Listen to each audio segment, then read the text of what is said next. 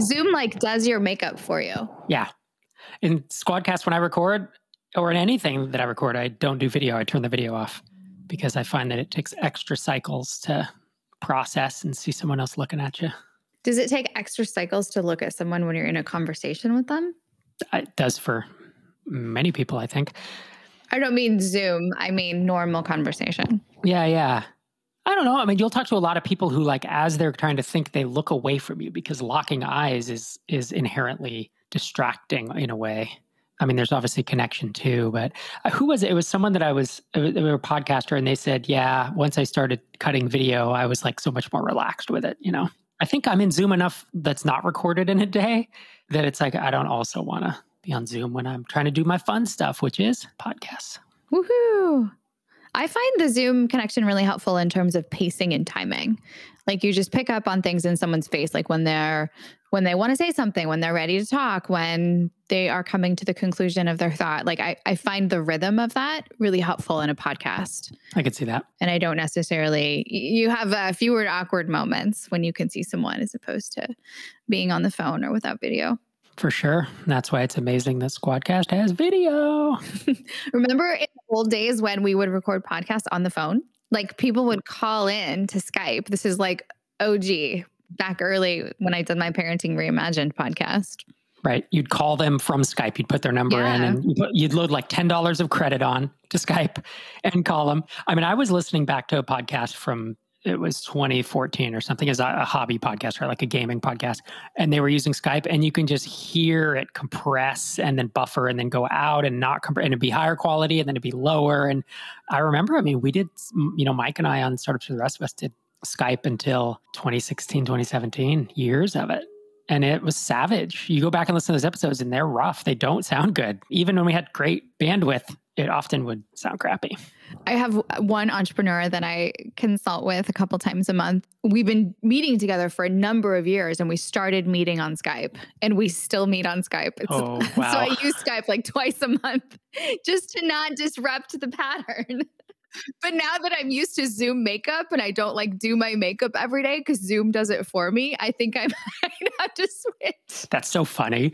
And when we did MicroConf Remote last week, we had a video engineer who has like a hardware rack in his apartment that takes in all these video feeds and then he was mixing it on the fly. I mean, it's almost like he has equipment you would see at like a cable access news channel, like a live news channel. And he said the the best software to get a raw feed of raw video is Skype.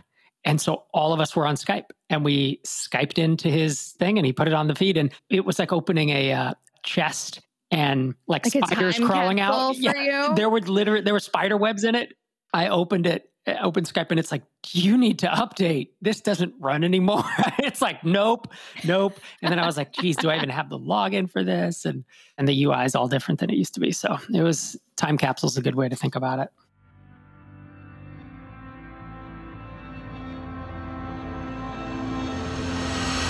Welcome to the Zen Founder Podcast. This is a place where we have conversations about mental health and entrepreneurship. We have a pretty broad conceptualization of what mental health means sometimes depression, anxiety, sometimes relationships or physical health. The goal here is to bring some calm into the crazy roller coaster of ups and downs that is life for many entrepreneurs. I'm your host, I'm Dr. Sherry Walling. I'm a clinical psychologist and an entrepreneur, married to an entrepreneur, live in the world of entrepreneurs, and I'm so pleased that you have joined us for this conversation. So, time capsules aside, you haven't been on the podcast in like, I don't know how long. We are still married, so that's good. Yeah. Yeah. Even through COVID. Not everyone is. I know. Yeah, it's been too long because I enjoy our catch up episodes of this show. Yeah. I think it's because you see me so much now, like 24 hours a day. I wouldn't have it any other way, though. Oh, that's so nice of you. I can see from your face that you're looking away, like really trying to think about what to say. But in any event, for the purpose of this conversation and the audience on the other side, what have you been working on? How are you doing? Doing good overall. I mean, I'm optimistic, cautiously optimistic that we're coming out of COVID. You know, you you got your first shot yesterday, first vaccine. I did. I hadn't realized how anxious I was about it until I got the email saying that I could register to make an appointment. And I like cried and I did it right away. Like it was a big deal to me to have the ability to get the vaccination. So, yeah, I went to the Mall of America, did my civic duty. It was crazy. There were there were hundreds of people lined up just standing on their, you know, their circle stickers that say stand 6 feet apart.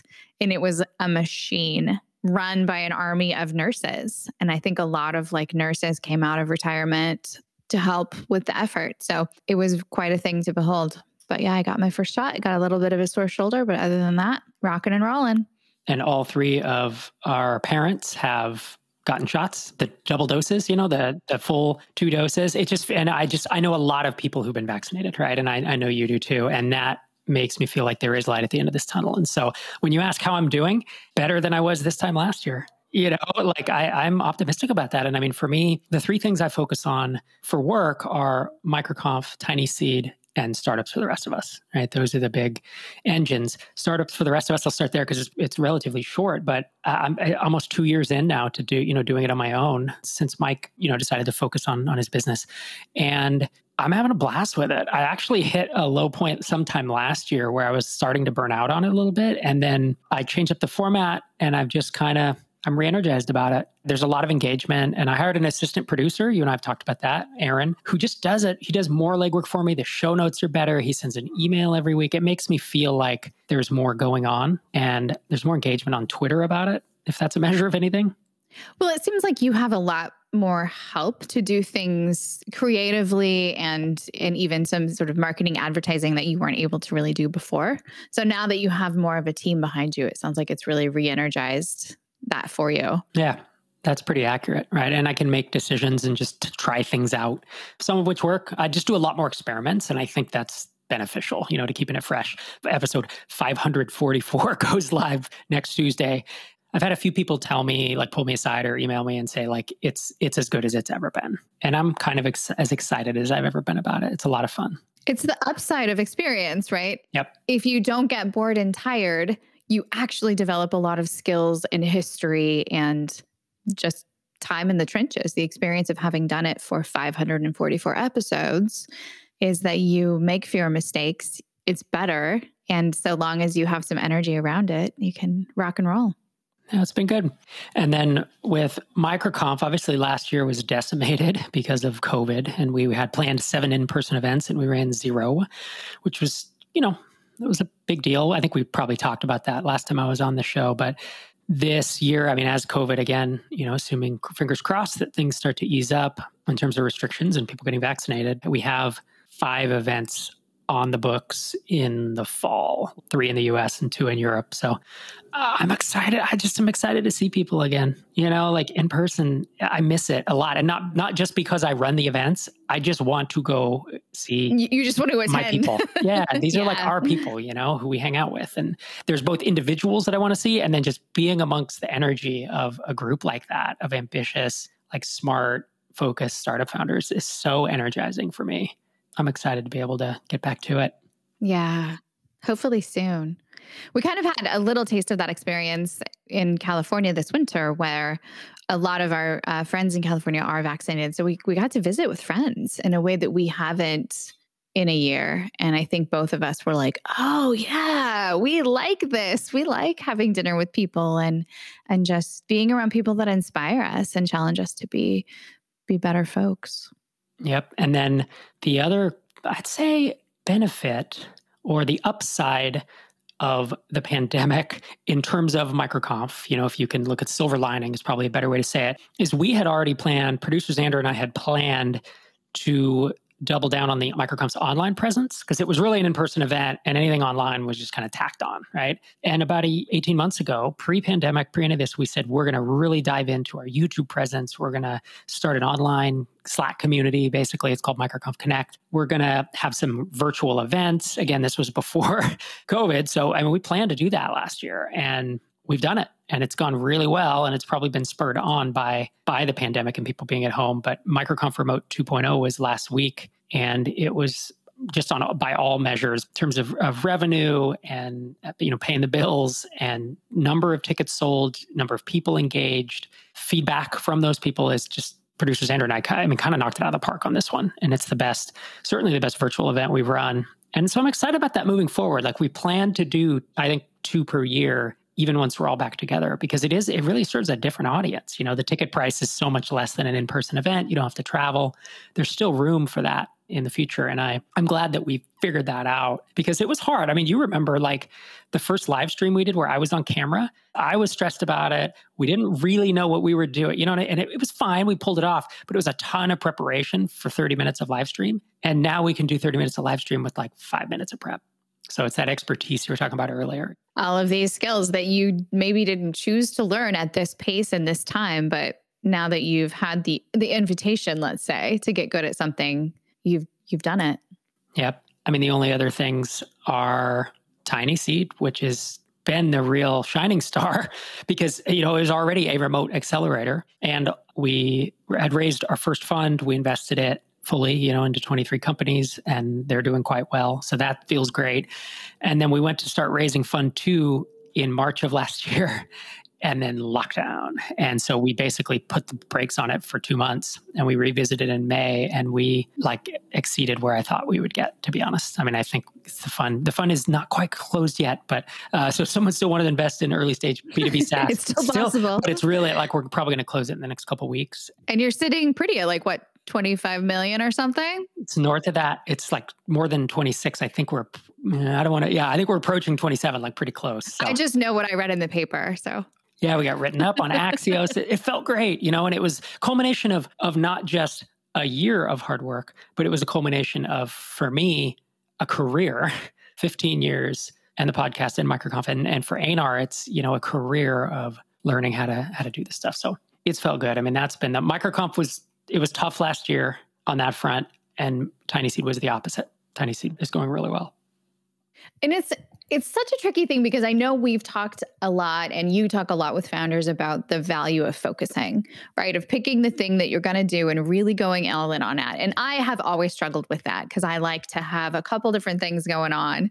But I think in this in this situation where you do have these three different aspects of your business, when one of them was really suffering, right? In person events weren't happening, you had the other two that you could give time and energy to, and, and that those two were able to thrive despite one thing being eliminated. So, are you rethinking your strategy for focus at all, or are you? I'm not because if you think about it, I am now. I am more focused now than I have been my entire career. You think back when I had all these different software products from beach towels to bonsai books to what was the one the duck, duck, boat, the duck boat. Manual you know all this it was just random stuff and all these businesses and all these things were going all over the place. Then there was hittail and drip but then i had the podcast and microconf on the side. So that was a complete lack of focus for me. You know if you think about the podcast and microconf and tiny seed they're all focused on the same thing and it's helping SaaS founders. So I actually feel my mindset I think focus is a lot about mindset. Obviously, there's some about time. It's a lot about mindset of how can you context switch. I don't really have to context switch anymore. You know, you switch back to drip and it's like, what features do we build? Support requests, getting flamed on Twitter. Like there's all these things that would happen, spammers, blacklists, blah, blah, blah, that is very different than I'm going to come and I'm going to talk to founders and help them, or I'm going to interview somebody and put out content versus what I do on the podcast is just a one to many version of what I'm doing in Tiny Seed where it's one to one or one to very small group, which is totally overlaps with MicroConf, with the live streams, with Connect, the online community. It all really is the same ecosystem. And so I feel less scattered and less split than I have perhaps in my entire career. That is fantastic. Add to that, working on a book. Oh, yeah. That's cute. My, my fourth savage copycat. oh man, yeah, you're. Well, I can't let you have more books out than I than I have, right? Oh yeah, yeah. I must stay ahead always. Yeah, it's not a competition, of course. that is the sound of a big belly laugh. Yeah, man. It's not a competition because you're winning. no. that's that's uh, way. I'm loving and hating working on this book. So let's talk oh about your gosh. book. Yeah. I feel like this is a, a, a, harder slog in some ways than your past projects, but then you'll get on a roll and I won't see you for three days and you'll be like, I've written 15,000 words. So it, it feels a lot of like stops and starts, at least from, from where I sit in the spectators section. If you were to ask about focus, this is the hard thing that is my mental context, although it's for this book is still SaaS founders trying to build a seven figure SaaS company. The mindset of writing is different than the podcast microconf and tiny seed. So this is the one piece where I struggle to sit down and focus for three hours a day or however long it is I, you know, I want to focus in a given day. And unfortunately, it's the lowest priority if there's one-on-one people that need help, if there's email that needs responding to, I find a reason to do that instead of really carving out the time. So the book is, I mean, the tentative title is The SaaS Playbook How to Build a Million Dollar Startup Without Venture Capital. And I'm working on the title because I'm a little concerned about the million dollar startup term, but maybe I'll change it to seven figure or something. Yeah, I mean, there's 30,000 words. So I'd figure it's halfway done, completely unedited. But uh, yeah, you're right. It's been arduous. it feels like I've written two books now and I'm not even halfway done with this one. Yeah. I mean, I think it is interesting to hear you say that it feels separate from your other activities or at least l- less of a through line. Because when you talk about it, it sounds all connected. Do you think the difference is that some of the book is written, at least part of the book is geared towards early stage folks, and you're dealing more with people who have some, you know, they have product market fit, they've got some income, they've got some traction? That's part of it. Definitely, is I have to think back a little more to when I was there, and even I'm asking a lot of the tiny seed and some micro founders, like, what have you done lately? You know, what did you do a year ago to get past this point? I think also I know that a book is relatively static and that I want it to be kind of definitive. There, there's some weight to it. Like saying words on a podcast or giving advice or advising founders. I know that at this moment, this is how I think about it. There are my thoughts. When I think about writing a book, there's more gravity because Start Small, Stay Small is a decade old now no, it's 11 years. And people still quote it back to me. And I'm like, oh, do I even agree with that anymore? Like, is that even right? And so I, I'm not necessarily thinking, oh, this has to be correct for 20 years. But I definitely feel the weight of, I want this to be accurate, you know, and I want it to represent what the reality, and I want it to be the best advice or the best blueprint or, you know, whatever. For now and eternity? Well, at least for no a pressure. while. Yeah. So I don't just want to pop off with comments and opinions. I kind of want it to be more more thought out than that. Yeah. And you are anticipating that this is something that will hopefully have relevance for 10, 15 years, which yeah. is a long time in the life of technology. That's right. So trying to avoid the trying to make it evergreen, right? Trying to avoid things that will go stale. Like all the hyperlinks that I have in Start Small, Stay Small. I mean, like half of them are just dead. Aww. It's so sad. Yeah. so sad. So, I mean, that's like in a nutshell, that's what I've been up to for the past while. How about you negotiating book deal? Well, not to make it a competition, but yeah. So I have been working on a book that I've talked about here on the podcast for, I guess, the last almost two years. And I finally got a book deal, which frankly was harder than getting a PhD some days. And it's one of those things that happens very circuitously. Like you know someone who knows someone who introduces you to someone because they have a particular connection with your work. And I guess it's different in the in the technical fields, but for a popular audience, um, more of a not popular psychology, because God, I hate that term, but a psychologically informed book that is written for a general audience it's certainly hard to get enough attention toward your book to get a deal. But I um, was able to make you know, have a contract with a, a, publisher called Sounds True, which is really a very lovely outlet for the book. I'm super excited to be working with that publisher. So I met with the editor last week and I my draft is due June 1st. So I'm rocking and rolling on making some changes and adding some more take home and actionable items to the manuscript. And then it'll still be another year before it, it comes out into the world. But it's interesting to go through this process as opposed to doing the self publication process that we did the last time. Yeah.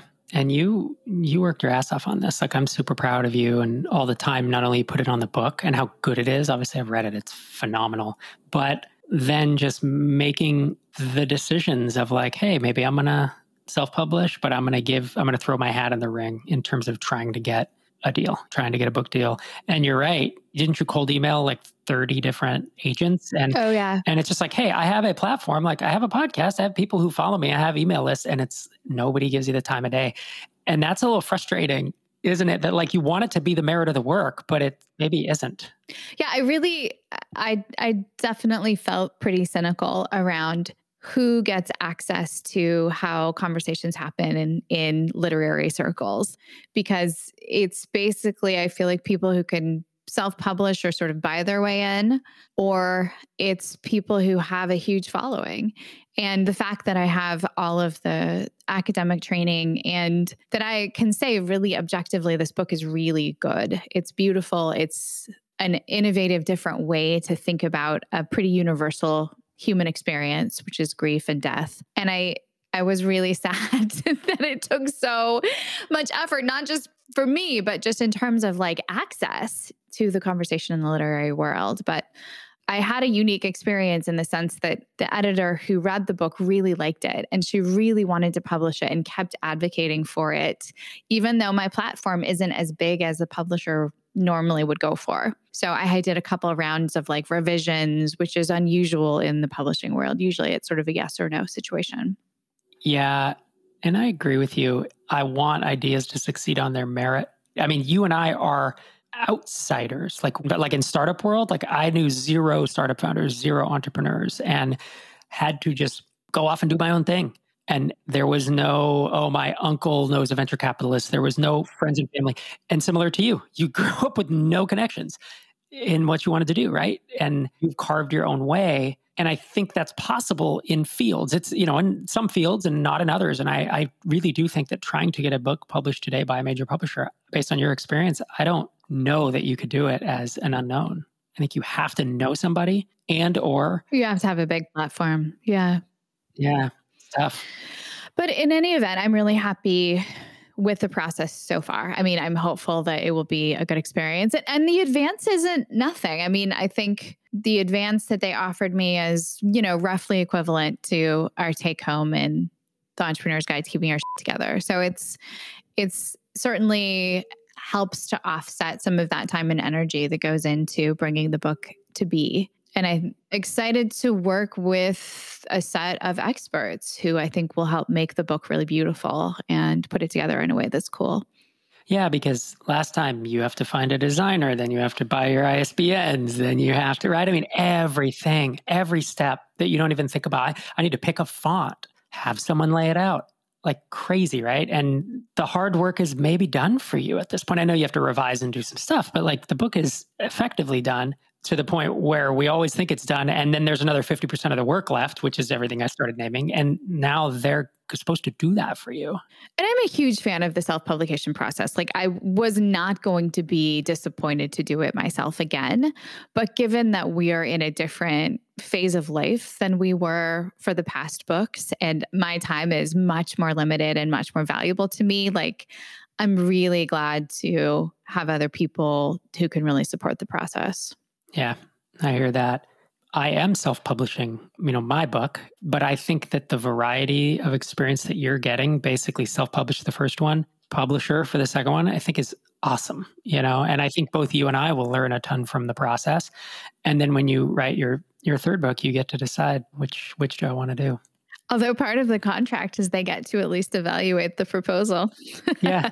That's fair. It's fine. Yeah. Yeah. Well, that seems like a good place to leave it in that we both have uh, lots of ambitious projects that we're working on and still married. So that's good. Yeah. Good good job making it through quarantine. Silver lining.